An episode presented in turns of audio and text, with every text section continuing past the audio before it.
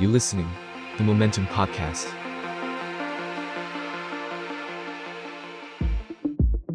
Beholder Podcast มองอดีตเพื่อเข้าใจปัจจุบัน สวัสดีครับ กลับมาพบกับ Beholder Podcast อีกครั้งนะครับ คราวนี้เป็น Beholder Talk นะครับ เทปที่2เอ่อวันนี้เราได้รับเกียรติจากอาจารย์ปีบุตรแสงกนกกุลนะครับเลขาธิการพัก อนาคตใหม่นะครับ แล้วก็เป็นท่านเป็นเลขาธิการคณะก้าวหน้า ซึ่งจะวันนี้เราอยากจะชวนคุย อยากจะพาย้อนกลับไปประวัติศาสตร์ใกล้ๆนี้ในช่วงที่มีการตั้งพรรคอนาคตใหม่ แล้วก็ในช่วงเวลาที่พรรคก้าวไกลชนะเลือกตั้งไม่นานมาเนี้ยสองสามเดือนที่ผ่านมาเนี่ยก็มีคนพูดถึงกันเยอะว่าเป็นโมเดล อนาคตใหม่และก้าวไกลเนี่ยเป็นโมเดลของพรรคการเมืองทั่วโลก ซึ่งหลายคนมองหา แล้วก็มองเห็นความเป็นไปได้ในการที่จะตั้งพรรคการเมืองไซส์ขนาดย่อมๆมาเนี่ยแล้วก็ใช้เวลา สองการเลือกตั้งหนึ่งการเลือกตั้งเนี่ยในการที่จะทำให้พรรคเติบโตไปเรื่อยๆมีขนาด ซึ่งพอเหมาะและสามารถนำเข้าไปเปลี่ยนโครงสร้างได้จริงนะครับวันนี้เราชวนอาจารย์บียบุตรมาสวัสดีครับอาจารย์ครับสวัสดีครับสวัสดีครับสวัสดีครับ ก็มาชวนคุยกันเรื่องนี้นะครับ แล้วก็อืมชวนย้อนอดีตแล้วก็พามองไปถึงอนาคตว่าพรรคการเมืองเนี้ยมันจะสามารถสร้างความเปลี่ยนแปลงได้จริงไหมอืมก่อนอื่นอยากถามอาจารย์ก่อนเลยครับว่า วันที่ตั้งพรรคการเมือง วันที่มีความคิดว่าถึงเวลาแล้วในการตั้งพรรคการเมืองผมก็ไปค้นข้อมูลมาเนาะไปดูรายการที่อาจารย์ให้สัมภาษณ์ตอนนั้นมาก็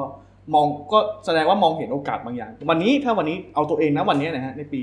2566 ย้อนกลับไปมองตัวเองในปี 2561ไอ้ความคิดในการเปลี่ยนแปลงในความคิดในการตั้งพรรคการเมืองเนี่ยมันยังเหมือนเดิมอยู่ไหมแล้วมันเป็นเรื่องที่มันเป็นไปได้จริงในในในในตอนนั้นมาถึงตอนนี้เนี่ยมันเป็นเป็นอย่างที่เราคาดหวังไหมครับครับ ก็ยืนยันว่าเหมือนเดิม และยิ่งถ้าย้อนเวลากลับไปก็จะครับตัดสินใจแบบเดิมนะครับอืมยิ่งไปกว่านั้นพอเห็นผลการเลือกตั้งของพรรคก้าวไกลเป็นแบบนี้เนี่ย เห็นการตื่นตัวของประชาชนเป็นแบบนี้เนี่ยนะครับเอ่อผมยิ่งวันก่อนยังคุยกับคุณชัยตวัฒน์เลขาธิการพรรคก้าวไกลอยู่เลยบอกว่า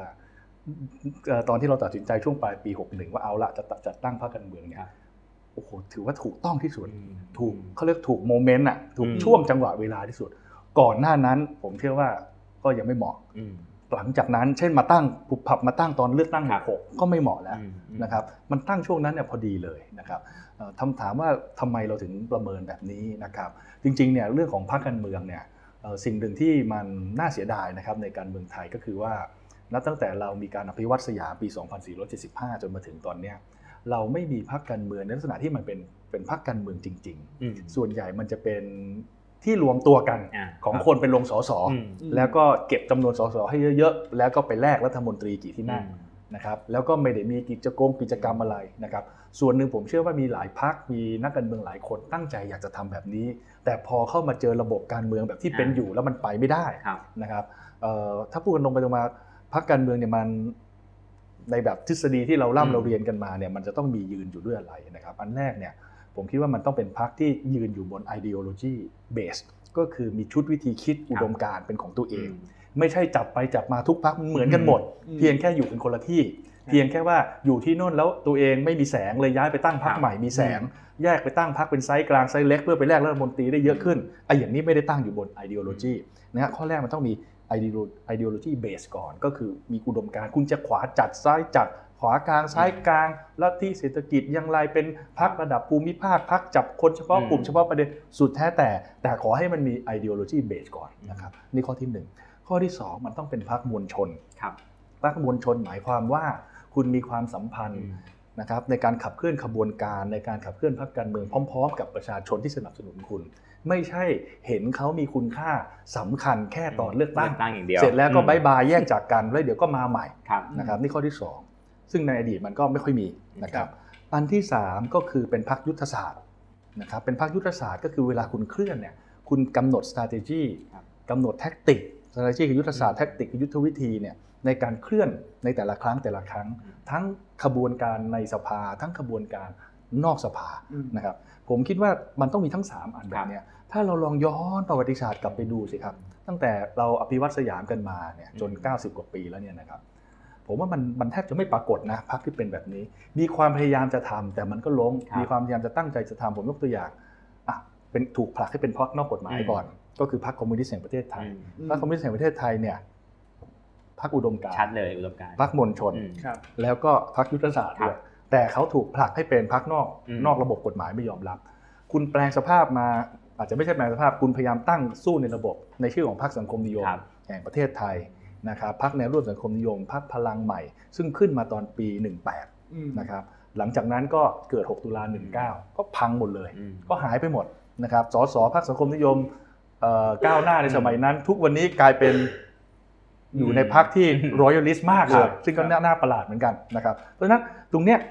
พรรคที่เราเห็นในบ้านอื่นเมืองอื่นเขาทำกันเนี่ยมันเป็นแบบนี้อืมพรรคการเมืองมันต้องมียึดว่าคุณเป็นอุดมการณ์แบบครับไหนซ้ายขวาหน้าหลังยังไงนะครับมีการทำงานกับมวลชน และมียุทธศาสตร์และยุทธวิธีในการเดินนะครับ ปรากฏว่ามันไม่มีนะดังนั้นเวลาผมคุณธนาธรคุณชัยธวัฒน์แล้วก็คุณศรายุทธใจหลักเนี่ยเวลาคิดอ่านกันว่าจะตั้งพรรคทั้งทีเนี่ยมันเอาชีวิตเราไปนะครับเพราะเราประกอบอาชีพอื่นได้อยู่แล้ว คุณธนาธรไม่ต้องพูดถึงทำธุรกิจกำลังสนุกเลยอ่าเขาเตรียมจะไปเอ่อ บุกเบิกที่ใหม่ ๆ ของเขาครับเต็มไปหมดนะครับรวมทั้งเขายังมีงานอดิเรกคือการไปวิ่งเทรลอืมความฝันจะไปขั้วโลกใต้ครับนะครับของเขาเนี่ยเขาวางแผนไว้หมด ผมก็ตอนนั้นได้รองศาสตราจารย์อืมกำลังจะเป็นอาจารย์เตรียมขอศาสตราจารย์ครับก็กำลังสนุกอยู่ในการสอบชัยธวัฒน์ก็เป็นบรรณาธิการเอ่อในสำนักพิมพ์ฟ้าเดียวกันผลิตหนังสือออกมาหลายเล่มครับแล้วก็เป็นเอ่อนักกิจกรรมเคลื่อนไหว คุณสรายุทธใจหลักนี่ก็อดีตนักกิจกรรมวันนี้เป็นผู้อำนวยการพรรคก้าวไกลนะครับ ก็ ก่อนหน้านั้นเขาก็ทำกิจกรรมนักศึกษามาร่วมกันกับคุณชัยธวัฒน์แล้วก็กำลังทำธุรกิจอืมที่เอ่อปลูกยางพาราอืมทำสวนยางว่างั้นเถอะเนี่ยแต่ละคนมันก็มีที่ทางของตัวเอง แล้วอยู่ดีๆ คุณมาตั้งพรรคการเมือง ซึ่งทุกคนก็รู้อยู่แล้วว่ามันยากอืมไม่พอรัฐธรรมนูญ 60 ด้วยอืมซึ่งเราก็รู้ว่าเป็นรัฐธรรมนูญสืบทอดอำนาจครับด้วย มันก็ยิ่งยากเข้าไปอีก แล้วเราก็เห็นประวัติศาสตร์การเมืองไทยมาว่าตั้งพรรคแล้วมันพังกันหมดทุกครั้ง ตั้งไปความฝันเสร็จแล้วก็แป๊บเดียวพังนะครับ ดังนั้นแล้วเราจะเอาตัวเองมาเสี่ยงตั้งทำไมอืมอืมแสดงว่ามันต้องต้องได้อะไรมาอืมก็คือมันก็จะต้องได้ตามความฝันที่เราครับคิดยกตัวอย่างเช่น ถ้าเราสี่คนตัดสินใจตั้งแล้ว แล้วมันไม่เป็นพรรคอุดมการณ์อืมมันไม่เป็นพรรคมวลชน และมันไม่เป็นพรรคยุทธศาสตร์ ถ้าอย่างนี้ไม่ต้องตั้งครับอ่าอืมครับถ้าคิดอยากเป็นแค่สสอืมถ้าคิดอยากรวบรวมขุมกำลังแล้วไปได้รัฐมนตรีอย่างนี้ไม่ต้องเสียชิเสียเวลาไปตั้งครับ ไปกางมุ้งในพรรคอื่นอืม ไปเอาเงินเข้าไปกันก้อนหนึ่งบอกผมขอกางมุ้งผมขอดูแลสสสามสิบคนครับเดี๋ยวแป๊บเดียวได้เป็นรัฐมนตรีละอืมถูกไหมถ้าคิดแบบนี้ก็ก็ไม่ต้องตั้งพรรคอืมนะแต่ถ้าจะตัดสินใจทุ่มทั้งชีวิตออกจากงานประจำหมด มันก็ต้องทำเป็นพรรคในอุดมคติครับแบบนี้อืมนะครับก็เลยคิดอ่านว่าถ้าจะทำต้องทำให้สมบูรณ์อืมนะครับ ทีนี้ควความเป็นเอ่อเขาเรียกอะไรรัฐธรรมนูญ60 หน้าหนึ่งมันก็เป็นโทษ แต่อีกมุมหนึ่งมันเป็นคุณอืมมันเป็นคุณก็คือว่าเราก็อ่านแล้วว่าระบบเลือกตั้งเนี่ยครับ ก็พูดตรงไปตรงมาคุณออกแบบระบบเลือกตั้งนะครับ ครั้งนั้นเนี่ยต้องการสกัดพรรคเพื่อไทยอืมก็คือผู้ร่างเนี่ยเขาไม่ต้องการให้มีพรรคการเมืองใดขนาดใหญ่พรรคการเมืองหนึ่งที่มากกว่า 250อืมนะเอาแค่เนี้ยธงเขามีแค่เนี้ยครับคือยังไงก็ได้ไม่ให้มีพรรคเกิน 250 เสียงครับดังนั้นมันก็เลยเกิดปัญหาขึ้นนะครับแต่ในขณะเดียวกันมันกลับกลายเป็นคุณต่อพรรคใหม่อ่าๆที่ไม่มีฐานในพื้นที่ครับไม่มีหัวคะแนนจัดตั้งอืมอยู่ในพื้นที่ แต่เป็นพรรคที่ใช้กระแส ภาพใหญ่ทั้งหมดนะครับระบบเลือกตั้งปี 60เอ่อตอนเลือกตั้งปี 62เนี่ยมันออกมาเอื้ออำนวยแบบนี้เพราะอืมมันเอาทุกคะแนนเสียงอืมมานับแล้วมีความหมายครับนะฮะเราก็น่าคิดเฮ้ยไอ้นี่แหละจะเป็นโอกาส ระบบเลือกตั้งมันเป็นคุณครับต่อมาการรณรงค์มันมีเครื่องไม้เครื่องมือใหม่ คือการสื่อสารอืมอืมนะครับเครื่องไม้เครื่องมือคือการสื่อสาร มันไม่จำเป็นจะต้องพูดกันตรงไปตรงมาเนาะอืมอาจจะกระทบกระทั่งหรือสื่อมวลชนกระแสหลักอาจจะฟังแล้วไม่ค่อยสบายใจ พูดง่ายๆคือเราไม่ต้องง้องอ ง้องอนสื่อกระแสหลักมากแล้วครับในในช่วงเวลานั้นนะเนาะอืมเมื่อก่อนนี่อยากจะไปออกรายการสักช่อง อยากจะเขียนอะไรลงครับเนี่ยโอ้โหแล้วแล้วแต่ว่าเขาจะเชิญหรือเปล่าเนาะอืมพรรคใหม่เป็นใครใครจะเชิญคุณล่ะครับอ้าวแต่นี่โซเชียลมีเดียมันเริ่มทำงานอืมตอนปี 62มาเริ่มทำงาน แล้วมันเป็นต้นทุนที่ต่ำมาก ก็คือคุณไม่ต้องใช้เงินใช้ทองเยอะครับคุณสามารถทะลุทะลวงความคิดทางการสื่อสารผ่านโซเชียลมีเดียได้ นี่ก็คุณขั้นที่ 2 ที่เราเห็นโอกาส อีกอันหนึ่งอันสุดท้ายก็คือจังหวะสถานการณ์ทางการเมืองนะครับผมเชื่อว่าตอนเลือกตั้งปี 62 เนี่ยคนมันเริ่มเบื่อครับกับความขัดแย้งชุดเดิมอืมความขัดแย้งชุดเดิมที่มันทำให้มันเลือกตั้งเสร็จแล้วก็ไม่จบ เลือกตั้งเสร็จแล้วปุ๊บเดี๋ยวไม่ว่าฝั่งไหนมาเป็นรัฐบาลก็จะต้องมีอันเป็นไปด้วยวิธีไม่ปกติครับเช่นรัฐประหาร เช่นไปอะไรนะ ยุบพักอืมตัดสิทธิ์อะไรต่างๆเนาะแล้วก็เกิดการชุมนุมสลายชุมนุมมันก็วนครับอยู่แบบเนี้ย มันเรื้อรังยาวนานมาตั้งแต่ 49อืมนะครับ ในขณะเดียวกันก็มีประชากรกลุ่มใหม่ ๆ ขึ้นมาอืมนะฮะประเทศไทยมันไม่ได้เลือกตั้งตั้งแต่ปี 57 นะครับ ซึ่งเลือกตั้งครั้งนั้นเป็นโมฆะด้วย โอ้โห มันผ่านมาหลายปี มันมีประชากรกลุ่มใหม่เกิดขึ้น ที่เขาอาจจะยังไม่เคยไปอยู่ในชุดความขัดแย้งตั้งแต่ 49อืมอาจจะเป็นคนที่อาจจะอยู่แต่ตอนนี้คิดออกแล้วว่าครับฉันขอเดินแบบใหม่อืม นะครับมีคน ignorance ทางการเมืองที่วันนี้อยากจะสนใจการเมืองแล้ว เพราะเมื่อก่อนไม่สนใจหรอก แต่เดี๋ยวนี้แม่งตั้งแต่ยึดอำนาจมาปี57ชีวิตกูพังไปหมดเลยอ่าเริ่มหันมาสนใจการเมือง มันมี voter กลุ่มใหม่ๆ หน้าใหม่ๆ อันนี้ก็เป็นคุณข้อที่3นะครับดังนั้นเราเห็นว่ารัฐธรรมนูญไม่ work อืมเราเห็นว่าการตั้งพรรคการเมืองในประเทศไทยเหนื่อยยากเย็นแสนเข็ญครับนะครับแต่มันก็มีโอกาสอยู่นะครับอืมไม่ว่าจะเป็นเรื่องของ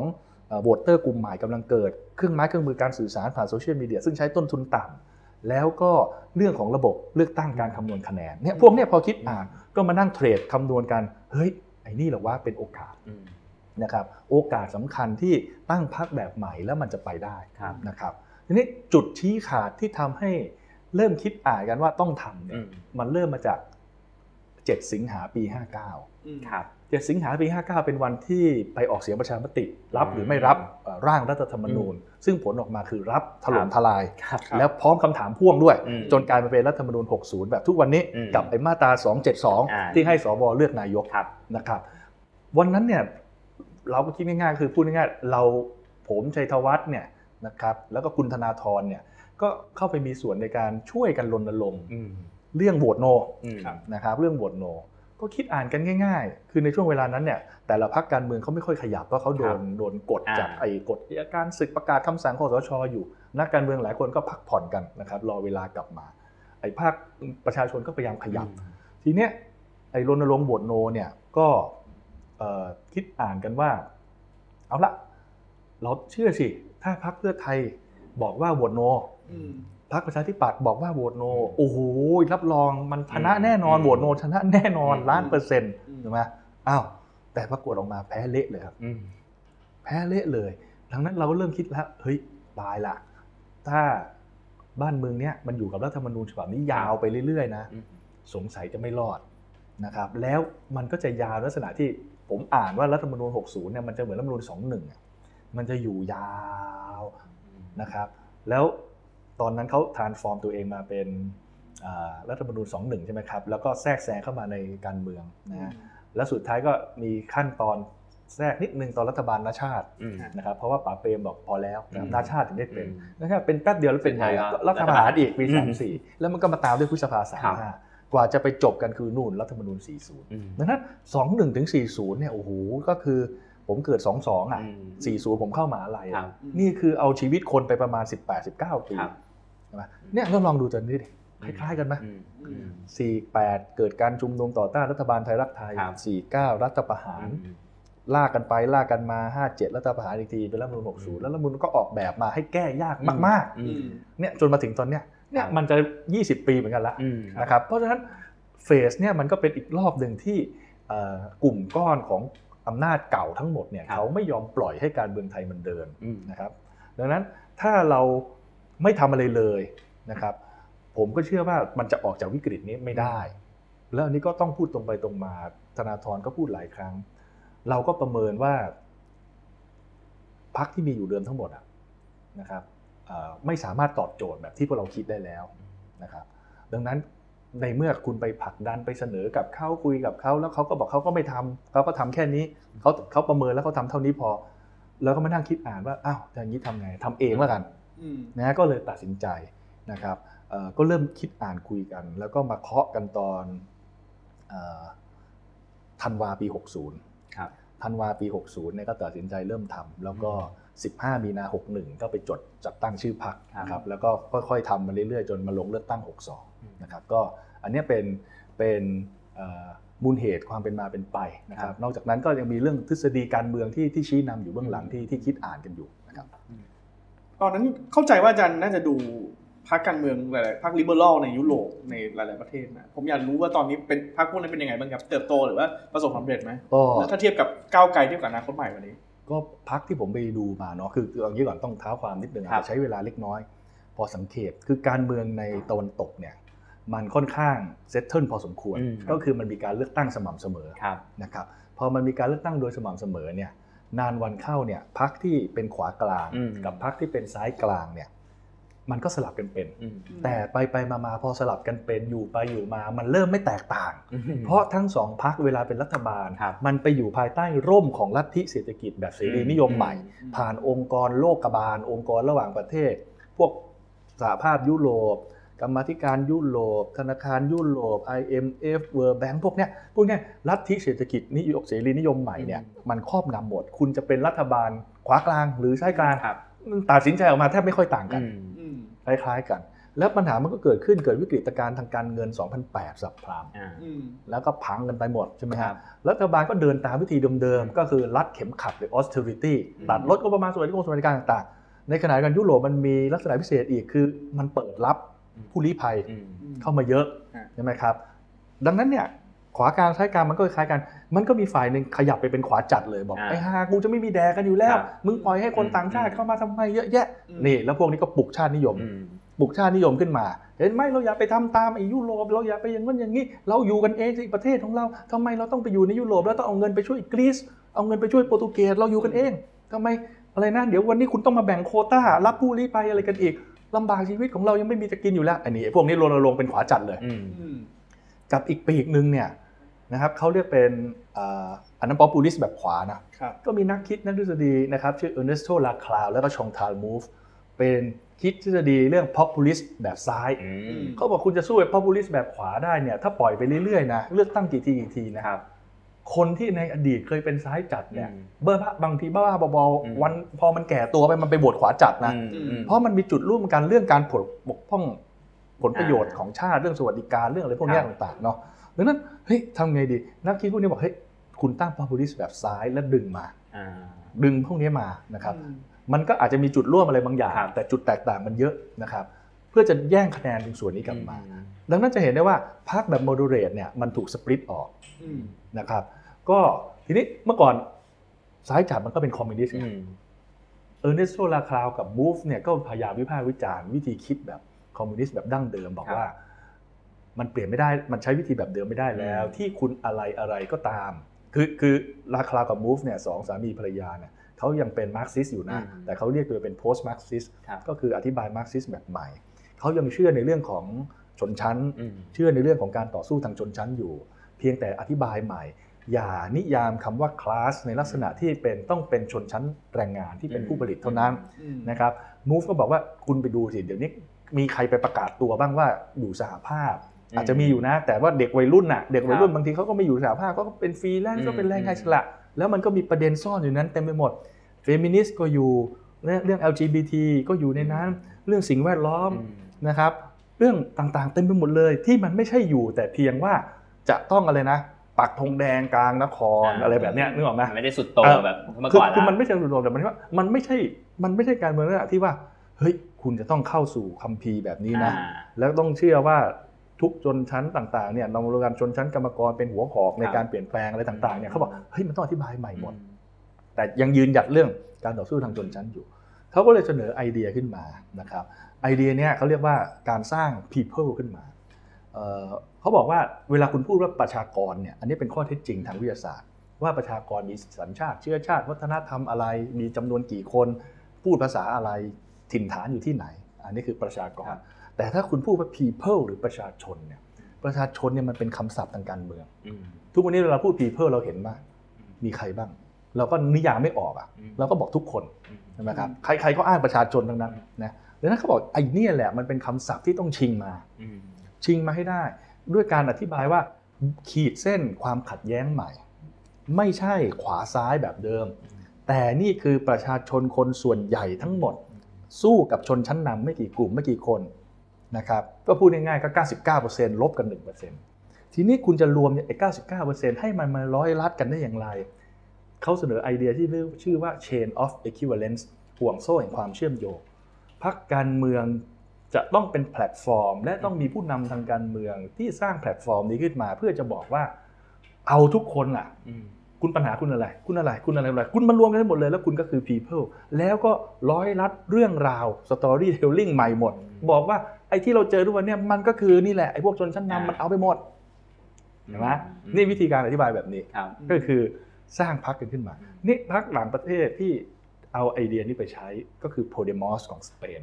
ซีริซาของกรีซนะครับลาฟรองส์แองซูมิสของอ่าฝรั่งเศสครับนะครับแล้วก็มีของโปรตุเกสอีกพรรคหนึ่งเนี่ยพวกนี้ก็เอาไปประยุกต์ใช้ใช้เต็มบ้างใช้ไม่เต็มบ้างปรับปรุงบ้างปรุงแต่งตามสไตล์ตัวเองบ้างต่างๆนานานะครับก็มีสำเร็จบ้างไม่สำเร็จบ้าง แต่ตอนสตาร์ทเริ่มต้นเนี่ยสำเร็จหมดนะอืมซีริซานี่ถึงขั้นได้เป็นรัฐบาลเลย แต่เข้าไปแล้วก็เละอืมเพราะว่าเพื่อนกันสองคนทะเลาะกันอืมคนหนึ่งเป็นนายกคนหนึ่งเป็นรัฐมนตรีคลัง มันต้องทะเลาะกันเรื่องอะไรก็คือไปทะเลาะกันกับ EU ไงอ่าเรื่องเศรษฐเรื่องกิจเออเรื่องนโยบายเนี่ยจะรัดเข็มขัดแค่ไหนครับสุดท้ายนายกเนี่ยไปยอมอืมไอ้รัฐมนตรีคลังมันไม่ยอมอืมมันก็เลยลาออกอืมนะครับลองไปหาสารคดีเรื่องนี้ดูได้นะครับมีฉายอยู่นะครับอันเนี้ยก็เป็นตัวอย่างขึ้นมาแล้วก็พังนะครับไอ้โพเดมอสเหมือนกันโอ้โหมาแรงมากรอบแรกพักใหม่ใครก็ไม่รู้ได้ที่สามนะครับอยู่ไปอยู่มาขัดแย้งกันข้างในอืม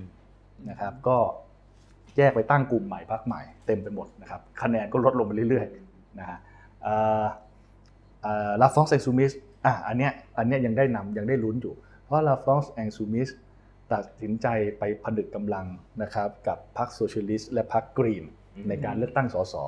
พูดง่ายแบ่งเขตกันลงครับอืมแบ่งเขตกันลงเลย เขาก็เลยได้เสียงข้างมากเอ่อเสียงเพิ่มขึ้นนะครับเอ่อ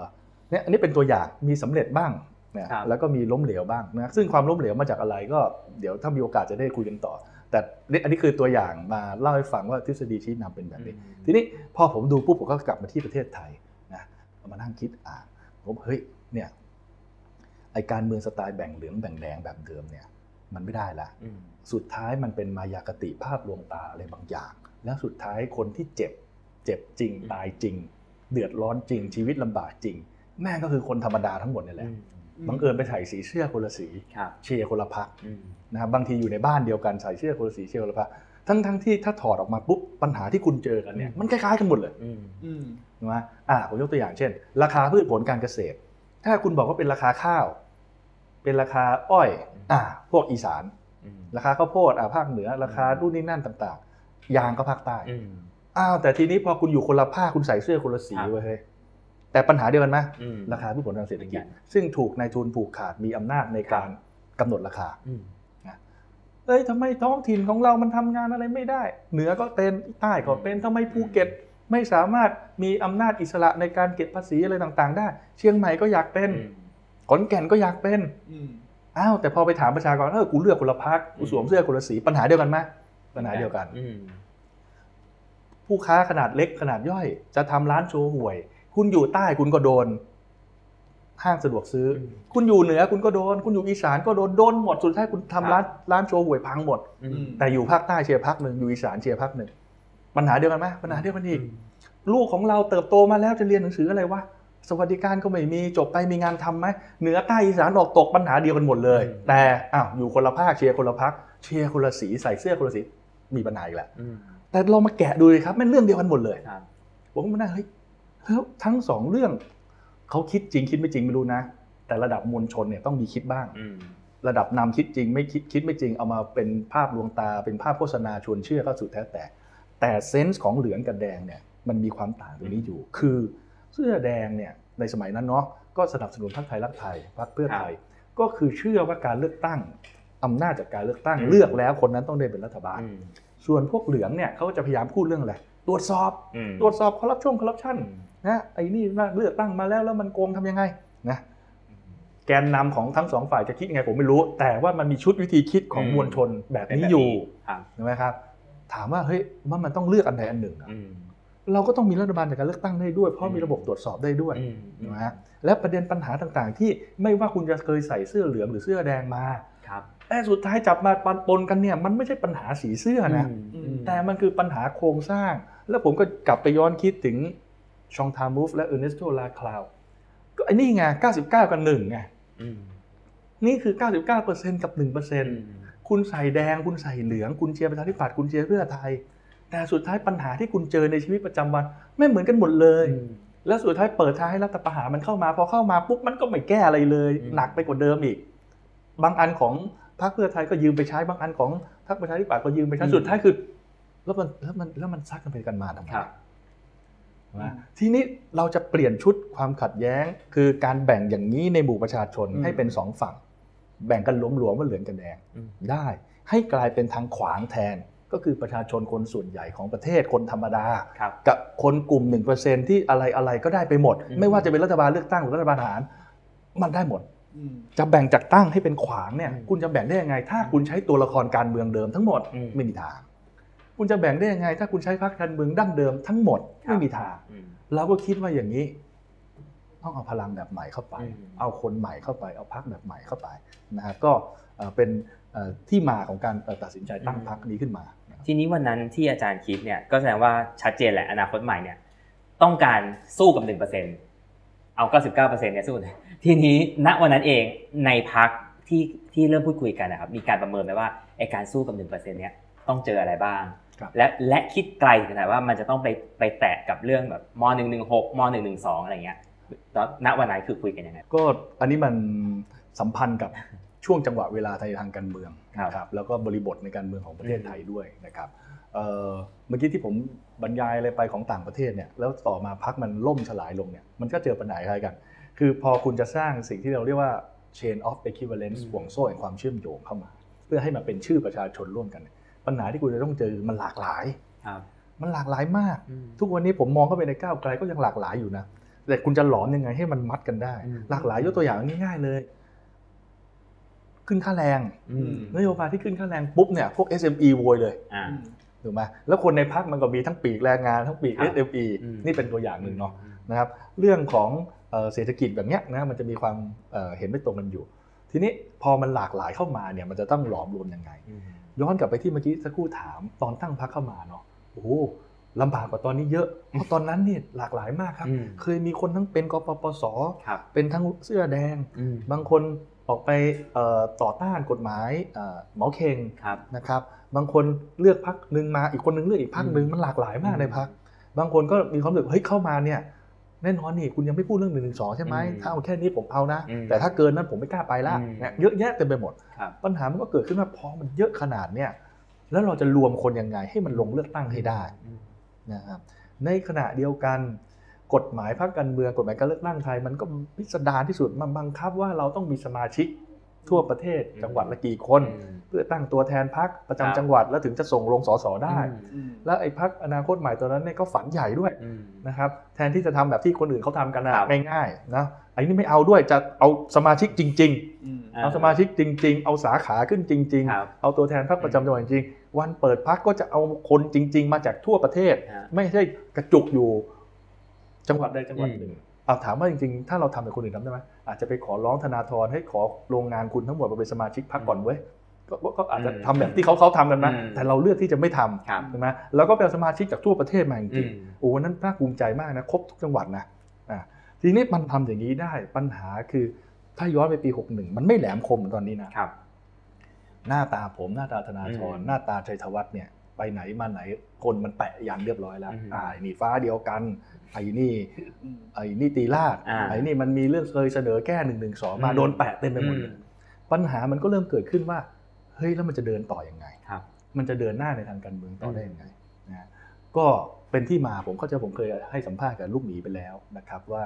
วันนั้นเนี่ยเป็นการกลืนเลือดอืมอืมที่เจ็บปวดพอสมควรนะครับครับ แล้วก็เป็นบทเรียนในทางการเมืองของผมด้วยนะครับ ก็คือว่าเอ่อพูดง่ายๆคือ ในพักเนี่ยเขามีความเห็นกันว่าต้องให้ผมเนี่ยประกาศให้ชัดว่าอืมผมจะไม่ทำเรื่องการแก้หนึ่งหนึ่งสองอืมนะครับ ด้วยความด้วยด้วยเหตุผลที่ว่าไม่งั้นมันเดินต่อไม่ได้ คือต้องต้องบอกว่าบริบทณวันเนี้ยกับ5ปีที่แล้วอ่าคนละเรื่องกันแต่ผมผมมานั่งประเมินนะในความรู้สึกส่วนตัวผมตอนนั้นนะผมก็คิดว่าผมไม่จำเป็นอืมยังไม่ไม่จำเป็นต้องพูดเพราะต่อให้ผมพูดคนก็คงไม่เชื่ออืมเพราะมันทำมาแล้วไงครับมันเคยรณรงค์ตอนปีอืม54 มาแล้วอืมอืมดังนั้นคนก็คงไม่เชื่อหรอก นะครับก็เดินหน้าต่อไปอืมแล้วเดี๋ยวก็ว่ากันนะแต่เอ่อก็มีการเห็นกันมาบอกว่าถ้าไม่ทำเนี่ยถ้าผมไม่พูดออกมาสักประโยคหนึ่งนะครับในพื้นที่มันเดินไม่ได้อืมมันเจอแรงต้านอืมแล้วก็มีคนไปร้องกกตละต่างๆ นานานะครับนั่นจึงเป็นที่มาที่ผมใช้ว่ากลืนเลือดคืออืมคือคือเวลาเราพูดคำว่ากลืนเลือดเนี่ยมันหมายถึงอะไรกลืนเลือดคือ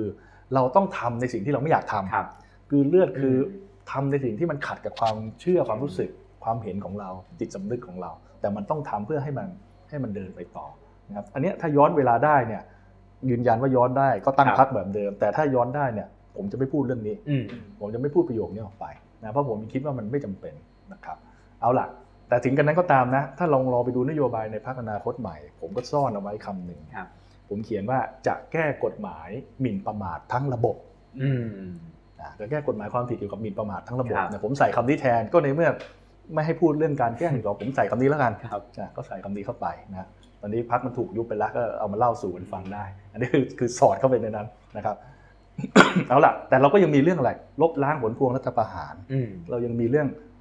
ICC ครับนะครับเนี่ยผมก็บอกเฮ้ยถ้าถอยอันนี้ก็เอานะ แต่เรื่องอื่นผมไม่ถอยนะอืมเรื่อง ICC เรื่องลบล้างผลพวงรัฐประหาร ทีนี้พอมันเข้ามาอยู่ด้วยกันมันก็ค่อยๆปรับจูนความคิดกันนะครับ คนก็เริ่มเข้าใจเข้าใจมากขึ้น อ๋อ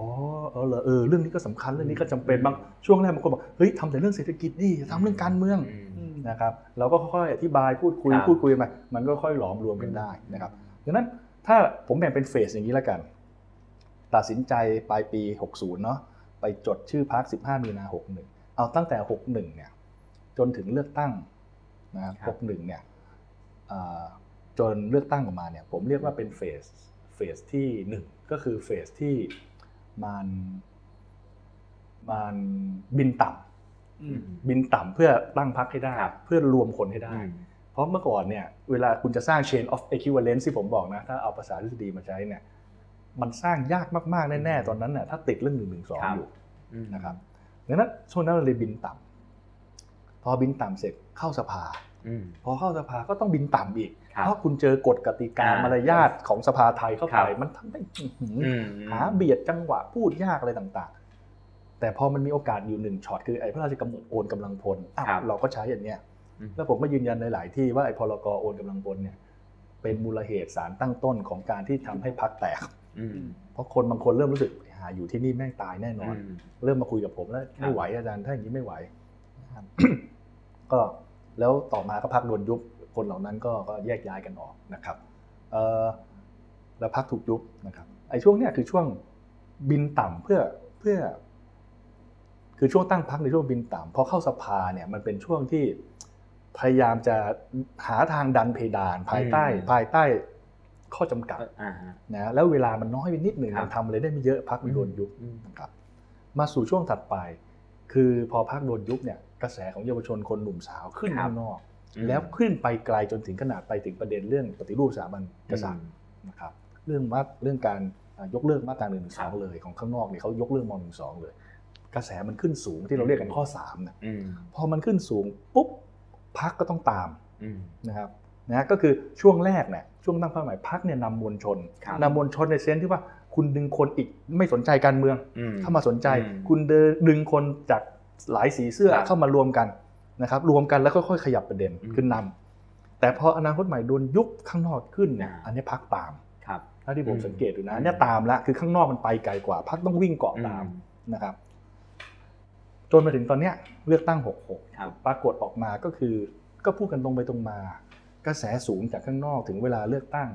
เขาก็ต้องมียานพาหนะอืมก็มันก็มันเลือกตั้งไอ้มันมันชุมนุมเสร็จแล้วโดนปราบโดนคครับดี กระแสมันลงอืมการชุมนุมมันกลับมาเลือกตั้งอืมดังนั้นมันก็จะเป็นการเอาพลังของข้างนอกเนี่ยมาฝากไว้กับพรรคเอ้ยไอ้หามันต้องเอาไปทำต่ออมก็เลยออกมาเลือก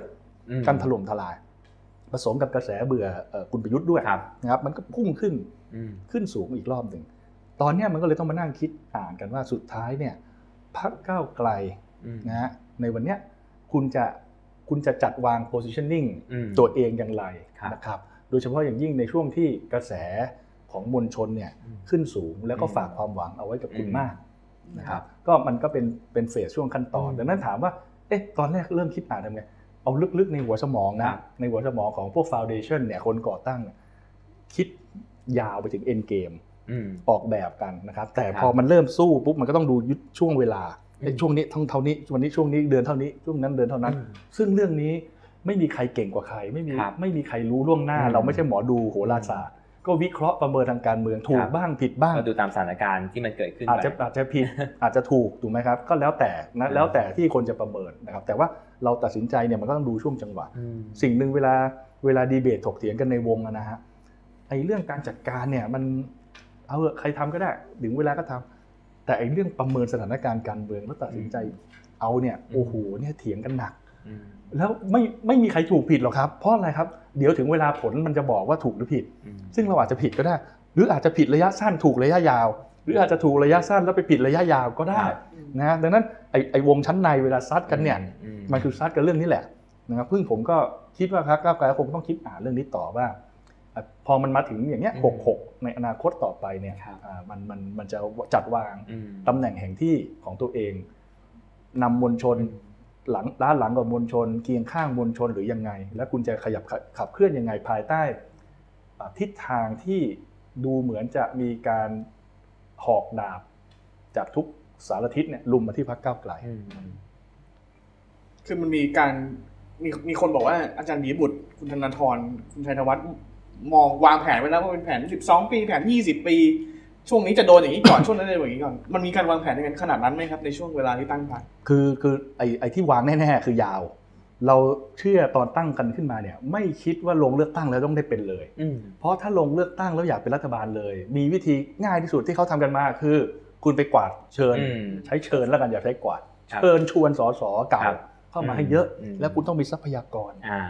จำนวนมากอยู่แล้วนะครับแป๊บเดียวแบบที่เขาทำกันอะเดี๋ยวก็ได้เป็นอืมผมไม่ได้บอกว่าวิธีนั้นผิดนะครับ วิธีผมอาจจะไม่ถูกวิธีคุณอาจจะถูกก็ได้เพราะคุณได้เป็นรัฐบาลเร็วของผมเป็นรัฐบาลช้า ไม่มีใครถูกใครผิดเรื่องนี้ อยู่ที่ว่ามันมองดาวคนละดวงครับก็คุณมองดาว อันนั้นผมมองอีกดาวหนึ่งอืมถูกไหมครับกลุ่มที่เขาตั้งกันมาเขามองดาวอีกดาวหนึ่งไงแล้วเขาก็กบขันย่อเยอะไอ้โง่ไอ้อ่อนไอ้กระจอกมึงไม่รู้จักการเมืองจริง ๆทำไมไม่รู้เรื่องอยากเป็นรัฐบาลเร็วๆมันต้องทำอย่างนี้สิก็พี่ถูกพี่เขาพาไป แต่พี่มองดาวดวงนั้นไงอืมผมมองดาวอีกดวงหนึ่งพี่มองดาวขอสัมปทานอำนาจรัฐ ซึ่งจะมีเปิดประมูลทุกสี่ปีอืมแต่พวกผมผมไม่ได้มองสัมปทานอำนาจรัฐเป็นรายกระทรวงอืมที่เปิดประมูลทุกสี่ปี ผมต้องการชิงมาเปลี่ยนประเทศอืมถูกไหมดังนั้นมันมันก็วิธีมันก็เลยไม่เหมือนกันอยู่แล้วนะพอผมเห็นการเมืองเป็นอย่างนี้ผมแม่งทุกถูกต้องแล้วครับอืมมันจะได้ชัดเสียทีอ่ามันได้ชัดเสียทีนะฮะแล้วก็เอ่อจะถามว่าเนี่ยเลยคิดยาวคือคิดเรื่องนี้ เพราะถ้าอยากลงเลือกตั้งสมัยแรกอยากได้เป็น มันง่ายจะตายครับใครๆก็รู้ก็ไปอืมดูสิเขาทำกันยังไงก็ทำแบบนั้นอะเดี๋ยวก็ได้เป็นละนะฮะแต่ไม่เอาไงอืมก็เลยคิดว่าต้องวางยาวสี่ปีแรกค้านสี่ปีที่สองเนี่ย เอาให้เยอะอืมนะครับ แล้วก็สี่ปีที่สามอาจจะได้ร่วมอืมสี่ปีสุดท้ายเป็นรัฐบาลนักเดียวอืมอืมนะครับ พอดีไอ้รอบเนี้ยมันมาเร็วอืมเร็วเร็วเกินคาดอ่าคือดันไปได้ที่หนึ่งเลยอืมพอได้ที่หนึ่งก็ต้องมีโอกาสจัดตั้งรัฐบาลอืมครั้งอะไรก็ต้องเขาก็ต้องคือเขารับอานัตของอืมประชาชนน่ะเวลาประชาชนเลือกคุณมา 14.4 ล้าน 151 สสเนี่ยเนาะแล้วอยู่ดีๆ คุณประกาศ ขอโทษพี่น้องด้วยครับอืมผมรู้ว่าระบบอำนาจการเมืองไทยตอนนี้เป็นอย่างไร ดังนั้นผมขออนุญาตไม่จัดตั้งรัฐบาลครับอื มมันได้ไหมล่ะไม่ได้เป็นไปไม่ได้อ่าประชาชนโหใส่แล้วกูเลือกมาทำไมวะครับเห็นไหมเขาเลือกคุณมาขนาดนี้อืมคุณก็ต้องทำหน้าที่อืมก็ต้องทำให้ถึงที่สุดนะครับนะพอทำถึงที่สุดแล้วมันไม่ได้ก็อ้าวก็อืมก็กลับมาสู่จุดเดิมของเราครับนะครับ แล้วก็เตรียมเดินหน้าทำงานต่ออมนะครับ ทีนี้อะแต่ถ้ามันได้คุณก็ได้โอกาสครับลองฝีมือก็ได้ได้การทำแสดเร็งวขึ้ผนลงานให้เห็นนะฮะดังนั้นสำหรับผมมองจากคนนอกเข้าไปนะตอนเนี้ยเป็นคนนอกผมมองว่า ไม่เห็นพรรคก้าวไกลจะต้องมีความกังวลใจอะไรเลย มันมีแต่บวกกับบวกอะนะฮะคุณไปคุณไปเป็นรัฐบาลคุณก็ได้แสดงฝีมือตามที่คุณหาเสียงครับ และผมก็เชื่อด้วยว่าเขาทำได้ดีแน่นอนแน่นอนนะฮะเอ่อผมมีโอกาสได้ไปคุยกับเพื่อนพ้องน้องพี่ในก้าวไกล ที่คนหลายคนเขาวางตัวกันจะเป็นรัฐมนตรีกันเนี่ยโอ้โหเขานั่งเล่าให้ฟังเนี่ย มันมีโครงการสารพัดอย่างเอาเนี่ยเอาแค่กระทรวงดีเนี่ยครับถ้านัทพงษ์เท้งเนี่ยเป็นรัฐมนตรีอืมดีแป๊บเดียวเห็นรู้เรื่องเลย จะเห็นความเปลี่ยนแปลงทันทีนะครับ แบบนี้เป็นต้นนะครับ หรือเอ่ออีกอันที่เขาเล่าให้ผมฟังเขาเตรียมคิดอ่านกันไว้เนี่ยเอ่อเรื่องของการปฏิรูปที่ดินเนี่ยอย่างเนี้ยถ้ารอให้เขาทำสักทีหนึ่งแป๊บเดียวรู้เรื่องเลยอืมนะครับ ก็ถ้าได้ทำก็จะได้เห็นผลงาน แต่ถ้าไม่ได้ทำคุณก็เดินหน้าครับในแบบสไตล์แบบของคุณต่อไปอืมมันก็ยังมีเวลานะครับ ก็มันไม่ใช่หมายความว่า ผมเชื่อว่าตอนเนี้ยมันค่อยๆ กลูมความคิดกันเข้ามาหมดแล้วแหละอืมว่าใครมาอยู่ก้าวไกลเนี่ยถ้าฝันอยากเป็นสสหลายสมัย อยากเป็นรัฐมนตรีไวๆเปิดประตูไปที่อื่นครับ อยู่ที่นี่มันเป็นอย่างนี้อยู่แล้วครับครับอืมนะมันเป็นอย่างนี้อยู่แล้วนะผมเชื่อว่าคนที่เข้ามาเริ่มรู้ละอืมนะดังนั้นดังนั้น มันยาวแน่นอนครับนะแต่ไอ้ส่วนประเภทโอ้โหวางแผนเหมือนที่เขาเรียกอะไรพวกคอมพลอตเขาเรียกทฤษฎีสมคบคิด conspiracy อืมทีโอรีเอ้ยเออมันก้างพลาดอย่างนั้นอย่างนี้โอ้โหอ่านั่นก็อ่าลึกซึ้งเกินไปผมว่าคงจะไม่ใช่ขนาดนั้นมั้งอืมนะททีนี้ถ้าอ่าไม่นับความสำเร็จของก้าวไกลครั้งนี้ ย้อนไปอืมอนาคตใหม่ครั้งที่แล้วอะครับครับ หลาย ๆ คนก็บอกว่า เพราะว่าอนาคตใหม่เนี่ยโตเร็วไปครับประสบความสำเร็จได้สสเยอะเกินไป มันเลยทำให้จบเร็วครับรวมจนถึงการโดนยุบพักครับในในส่วนตัวอาจารย์เองมองมองแบบนั้นเลยครับ ว่ามันโตเร็วไปไหมรวมถึงการยุบพักเนี่ยมันมันเร็วกว่าที่คิดนะฮะคือจริงๆ ส่วนเนี้ยถ้าเราผมบันทึกเอาไว้อยู่ในหนังสือผมเหมือนกันเนาะว่ามันแตกต่างจากไอ้พักใหม่ ๆ ในอืมในตะวันตกยังไงครับไอ้สิ่งเนี้ยที่การเมืองไทยมันแตกต่างคือหนึ่งมันยังไม่ได้เป็นเป็นเป็นประชาธิปไตยในระบบรัฐสภาที่มันที่มันตั้งมั่นอะอืมนะครับ คือมันยังมีอะไรอะสารรัฐธรรมนูญ มีองค์กรอิสระที่มีโอกาสจัดการอันนี้ตลอดเวลาครับนะครับที่ผมเรียกว่านิติสงครามอืมมันยังมีอยู่ตลอดเวลา ในขณะเดียวกันการออกแบบระบบพรรคการเมือง กฎหมายพรรคการเมืองของเราเนี่ยก็ไม่เป็นคุณต่อการทำพรรคการเมืองแบบนี้อืมนะฮะยกตัวอย่างเช่น อยู่ดีๆเนี่ยจะลงเลือกตั้งนะครับ เราก็จำเป็นจะต้องหาผู้สมัครเลือกตั้งให้เร็วครับ นะให้ครบอืมคืองวดที่แล้วตอน 62เนี่ยคุณขาดไปเขตหนึ่งเท่ากับว่า คนอยากเลือกคุณไม่มีบัตรให้กาอืมตอนนั้นมันเท่าไหร่นะ350ป่ะ350 เขครัตบถ้าคุณขาดไปเขตนึงเนี่ยคุณหายไปเลยนะอืมประมาณหมื่นสองหมื่นบัตรใบเดียวไม่ไม่มีบัตรให้กาอืมถูกไหมดังนั้นไฟบังคับของพรรคอนาคตใหม่คือคุณต้องหาให้ครบ 350 เขตอืมแล้วในขณะเดียวกันไทม์ไลน์เวลานั้น มันเป็นช่วงที่ประยุทธ์คอสชยังครองอำนาจครับ แล้วคุณก็ออกระเบียบคำสั่งบ้าบอคอแตกเต็มไปหมดไม่ให้ทำกิจกรรมทางการเมืองเลย ผมตอนนั้นผมตั้งพร้อมกับพลังประชารัฐใกล้ๆกัน ผมถ้าผมจำไม่ผิดผมไปจดชื่อจดจัดตั้งก่อนพลังประชารัฐด้วยอืมพลังประชารัฐแป๊บเดียวได้ละครับนะแล้วผมก็สงสัยเอ๊ะพวกคุณไปเอาเงินเอาทองมาจากไหนวะในพรรคเนี่ยอืมอืมผมจะเปิดรับบริจาคอืมเตรียมทำแรลลี่ ทำแอปพลิเคชันให้คนโอนเงินบริจาคเตรียมเรียบร้อยขายสินค้าที่ระลึก เริ่มขายวันแรกครับปุ๊บกกตโทรมาเลยอืมวันนั้นผมกับธนาธรกับคุณช่อรถโชว์อยู่ญี่ปุ่นอืมนะไปไปพูดกับคนไทยที่ญี่ปุ่น ติดต่อมาเลยบอกเอาเงินไปคืนให้หมดห้ามขายห้ามระดมทุนทั้งสิ้นอืมเพราะอยู่ในช่วงห้ามทำกิจกรรมการเมืองอืมผมก็อ้าวไอ้บ้าแล้วกูจะทำไงวะเนี่ยอืมเราก็รู้แหละพรรคอื่นทำยังไงอะไม่พูดอ่นะ ถ้าใครอยากพูดก็มาพูดแล้วกันเจ้าของพรรคอื่นๆเขาทำไงเราก็รู้แหละอืมแต่เราไม่อยากทำแบบนั้นไงอืมถามว่ามีปัญญาทำไหมมีสิครับอืมทำไมไม่มีแหมวิธีหาทรัพยากรแบบที่เขาทำมันก็มีปัญญาทำอยู่ แต่ไม่เอาไงไม่อยากทำแบบนั้นอืมก็อยากจะระดมคน อยากจะสมัครสมาชิก อยากจะขายสินค้าที่ระลึก โอ้โห ไปเจอกฎระเบียบคำสั่งกกตไอ้โน่นกับไม่ได้ รู้ไหมบริจาคแม่งต้องมีใบเสร็จทุกใบอะอืมเซ็นจนมือหงิกกันบ้าป่ะเนี่ยอืมเต็มไปหมดเลย แล้วถึงวันนี้นะได้กองทุนพัฒนาการเมืองมาเออที่พวกเราใส่เลข 164อืม164 ให้พรรคก้าวไกลเนี่ยจนได้ที่หนึ่งตลอดครับติดต่อกันเนี่ยเงินก้อนเนี่ยเขาไม่ได้ยกให้พรรคก้าวไกลหมดเลยนะอืมเขาบอกอยู่กับฉันอืมแต่วงเงินเธอมีเท่านี้ เธออยากใช้อะไร เธอส่งโครงการมาแล้วกกตจะตรวจทุกอันครับแล้วมันไม่ตรวจไม่พอไปนั่งเฝ้าทุกวันด้วยอืมว่าคุณทำอะไรอืมสุดท้ายไอ้นี่ก็ทำไม่ได้ไอ้นั่นก็ทำไม่ได้ทำได้อย่างเดียวจัดสัมมนาอืมเห็นไหมเนี่ยมันยุ้มยิ้มยุ้มยิ้มครับเต็มไปหมด แล้วยังมีอะไรอีกต้องเร่งหา ภายใต้ช่วงเวลาที่ยังไม่รู้เลยว่าลุงตู่ตอนนั้นแกจะให้เลือกตั้งเมื่อไหร่อืมโอ้โหเราเริ่มเปิดรับสมัครคนลงสมัครสสมกรานะครับหกสองมันเลือกตั้งมีนาหกสองอืมสามเดือนน่ะ ผมไม่มีเวลาคัดเลยพูดตรงอืมๆแล้วถ้าเป็นระบบแบบ400 100คแบรับบนี้นะ ไม่ส่งก็ได้อืมถูกไหมฮะ แต่มันไม่ได้ไง เพราะครับว่ามันมันเป็นบัตรใบเดียวอืมมันยังไงมันต้องลากกันก็ต้องให้ส่งให้มีหมดอะ ก็ต้องหาให้ครบอะ รู้สึกตอนนั้นขาดไปสองเขตมั้งมันก็เลยทำให้ ไม่มีโอกาสคัดเลยอืมนะครับอันนี่ต้องยอมรับก็ทำให้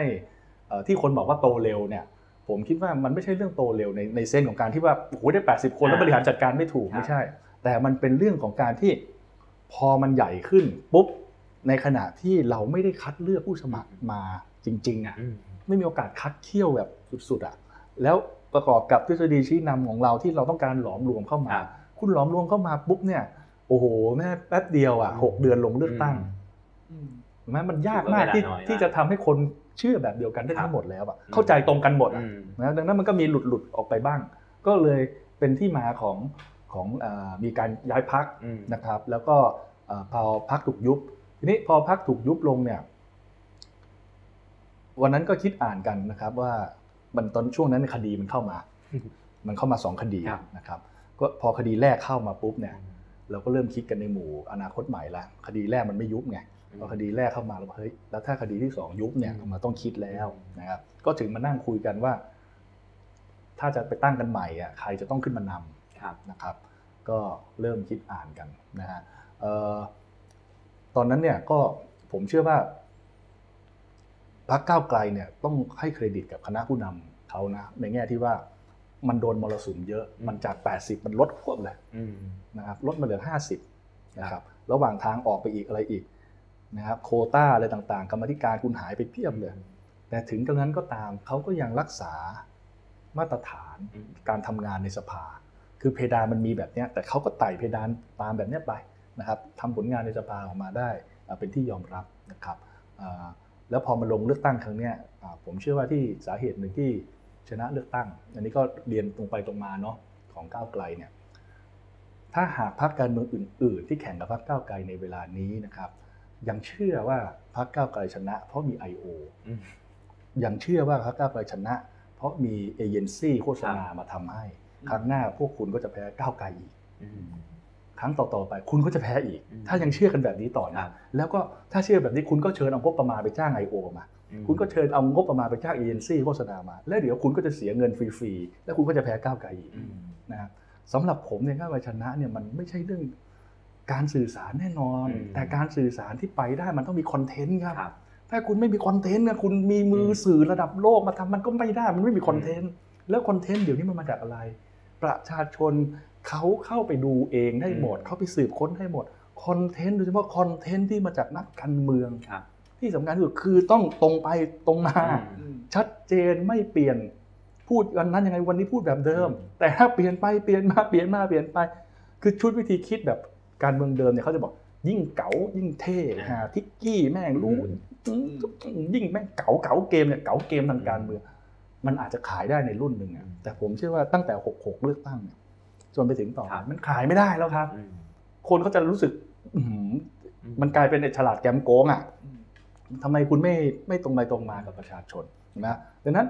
พรรคก้าวไกลเนี่ยที่เขาชนะครั้งเนี้ยนะครับต้องให้เครดิตเขาในเรื่องของผลงานในสภาอืมกับอันที่สองคือเอ่อ จุดยืนความชัดเจนนะครับ ว่าเขาคิดอ่านยังไงนะครับ ก็